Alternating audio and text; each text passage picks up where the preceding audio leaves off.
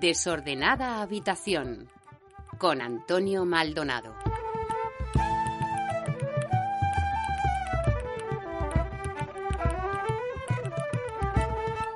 Hola, ¿qué tal? Bienvenido bienvenida a esta desordenada habitación.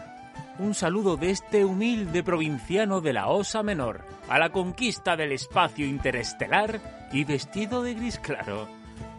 Lo primero, muchísimas gracias por los estupendos y cariñosos mensajes y comentarios que me habéis hecho llegar sobre las primeras publicaciones de este podcast durante su estreno hace tan tan poquito tan poquito tiempo, poquitos días. A esta hora, durante la grabación de este podcast, sigue el recuento de votos en las elecciones de Estados Unidos. Denuncias, amenazas, conspiraciones de todo tipo ya acechaban desde hace mucho tiempo, pero se hace todo, no sé si opináis igual, como mucho más presente y nos augura un futuro que, bueno, habrá que ver qué cosas ocurrirán después de estas elecciones. Muchas teorías, como decía, y mucha tela que cortar sobre este asunto, el cual espero que podamos abordar un poco más adelante, para comentar mucho y bastante extendidamente lo que podamos todo eso que se viene comentando en los diferentes foros por todo el mundo, sobre todo pues a día de hoy por internet. Hay teorías para todos los gustos, eso sí. Congratulations. I'm going to tell you a couple. Imagino que muchos estaréis de acuerdo en que nos encontramos en un tiempo en el que confrontar muchas cosas en nuestras vidas, y no solo a nivel individual, sino también a nivel global. Estamos ante un cambio de paradigma. Esta frase y concepto que desde hace tiempo solemos leer y escuchar, y con los acontecimientos acaecidos durante este último año, casi que más aún. Pues bien, estos cambios los estamos viviendo a todos los niveles y lo más probable es que más adelante abordemos varios de estos aspectos. Pero en este episodio, y para comenzar, nos vamos a detener en la alimentación, concretamente en el veganismo, ya que el pasado día 1 de noviembre se celebró el Día Mundial del Veganismo, día que en la actualidad ya no pasa desapercibido. Y es que ya hace algún tiempo la revista The Economist predijo que 2019 sería el año del veganismo, y no se equivocó, ya que, según un informe realizado por la consultora Lantern, el número de personas que se declaran veganas en España llegó a duplicarse durante el pasado año.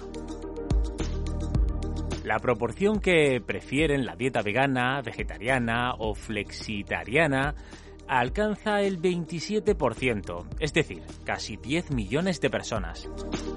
Esta evolución que está ocurriendo aquí en España está siendo muy similar en otros países, pero aquí, por ejemplo, Barcelona es la ciudad con más consumo de platos veganos, seguida muy muy de cerca por Madrid.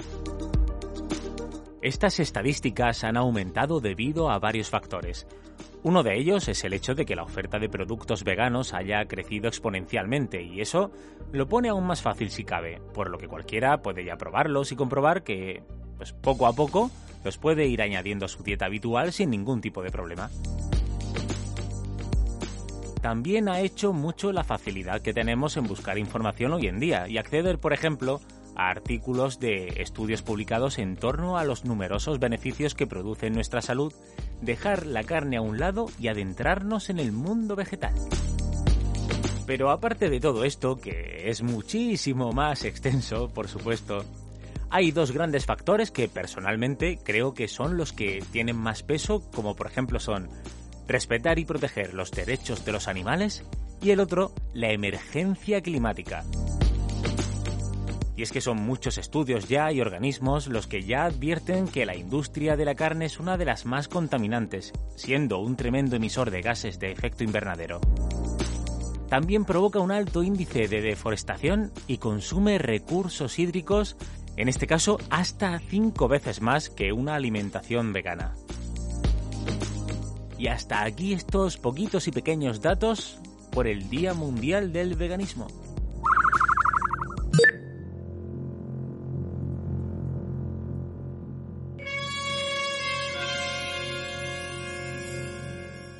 Hace pocos días falleció un grandísimo referente de la gran pantalla. Se marchó el escocés Sean Connery. Es por esto que quería hacer una pequeñita referencia sobre el que para muchos es el mejor James Bond que ha habido.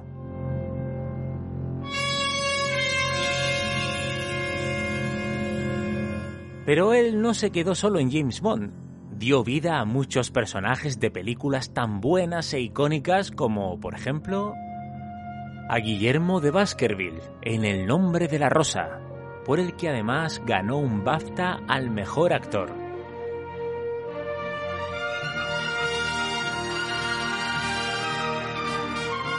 Jim Malone en Los Intocables de Elliot Ness con la que además ganó un Oscar y un Globo de Oro como actor de reparto.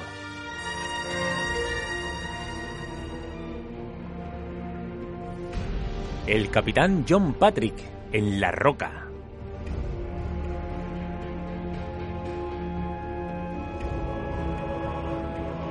Otro capitán, Marco Ramius en La caza del Octubre Rojo.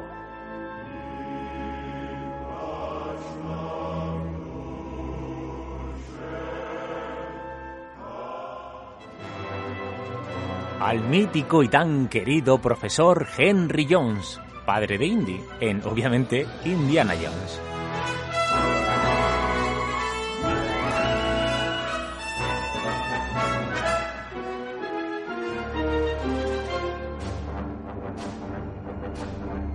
Y por supuesto, al espadero mayor del rey Carlos I de España, Juan Sánchez Villalobos Ramírez, también conocido como el español, en una de mis pelis favoritas, Highlander, también conocida como Los Inmortales.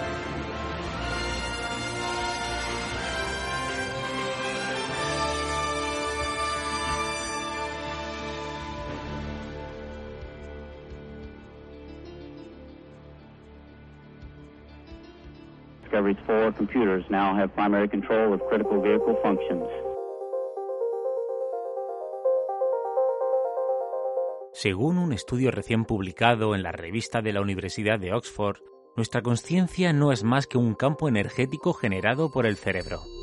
John Joe McFadden, profesor de genética molecular y autor del trabajo, cree que es la energía electromagnética cerebral la que nos confiere nuestra capacidad de ser conscientes y de pensar.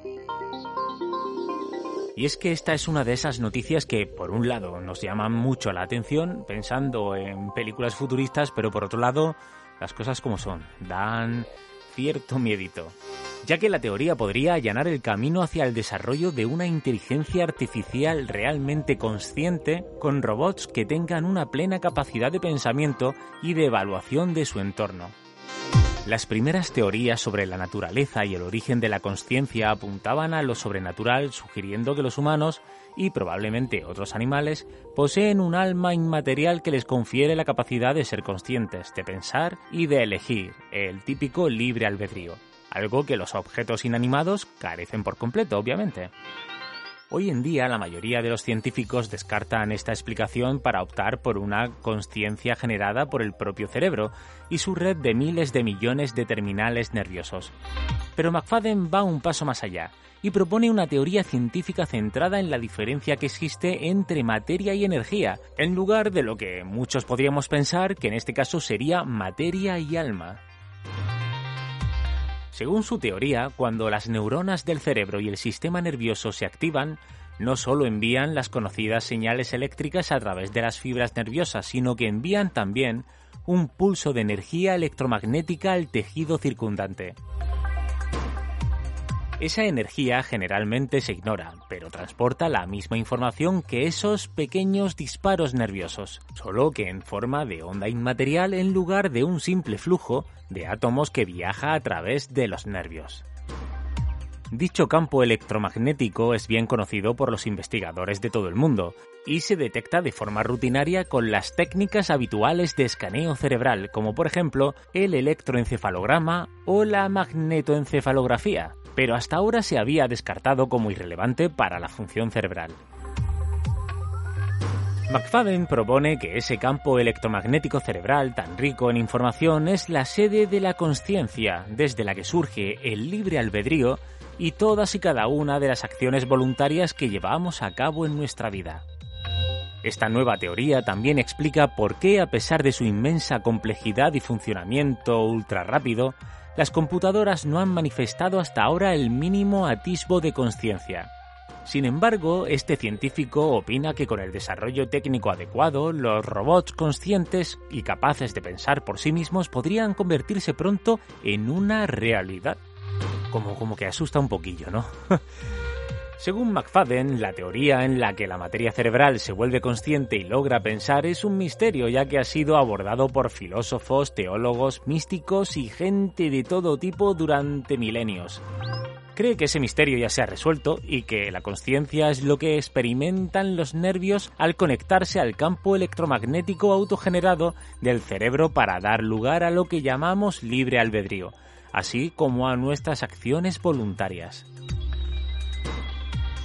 En definitiva, todo esto sigue siendo una teoría del profesor, por supuesto, por lo que podríamos decir que todavía seguiremos creyendo en otras muchas teorías y de todo tipo. Seguro que vosotros tenéis la vuestra propia en torno a la conciencia. Si os apetece, se me ocurre dejádmelo saber porque más pronto que tarde ya os aseguro que vamos a abordar el tema de la conciencia.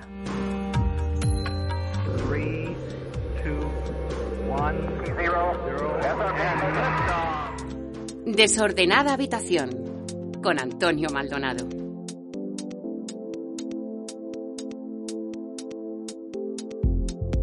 Hasta aquí por el día de, hoy. Muchísimas gracias de nuevo. Gracias, gracias por conceder este ratito para escuchar Desordenada Habitación. Espero de todo corazón que lo hayas disfrutado, que estés ahí, y que sepas también que desde hace poco no solo estamos como plataforma principal en Evox, sino que También estamos en otras aplicaciones como puedan ser en Google Podcast, en Apple Podcast, en Pocket Cast, en Breaker, en definitiva, varios que ya lo iréis viendo, si no, podéis buscar en cualquier aplicación de podcast que uséis o si no, verlo en, mis redes sociales que de vez en cuando lo publico y por ahí también está, está puesto y si no, la descripción por aquí, segurísimo, segurísimo.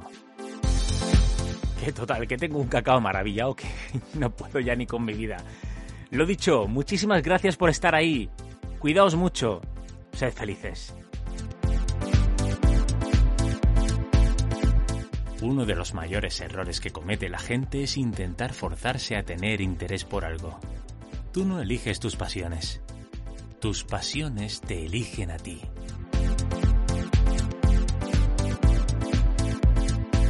Desordenada habitación con Antonio Maldonado.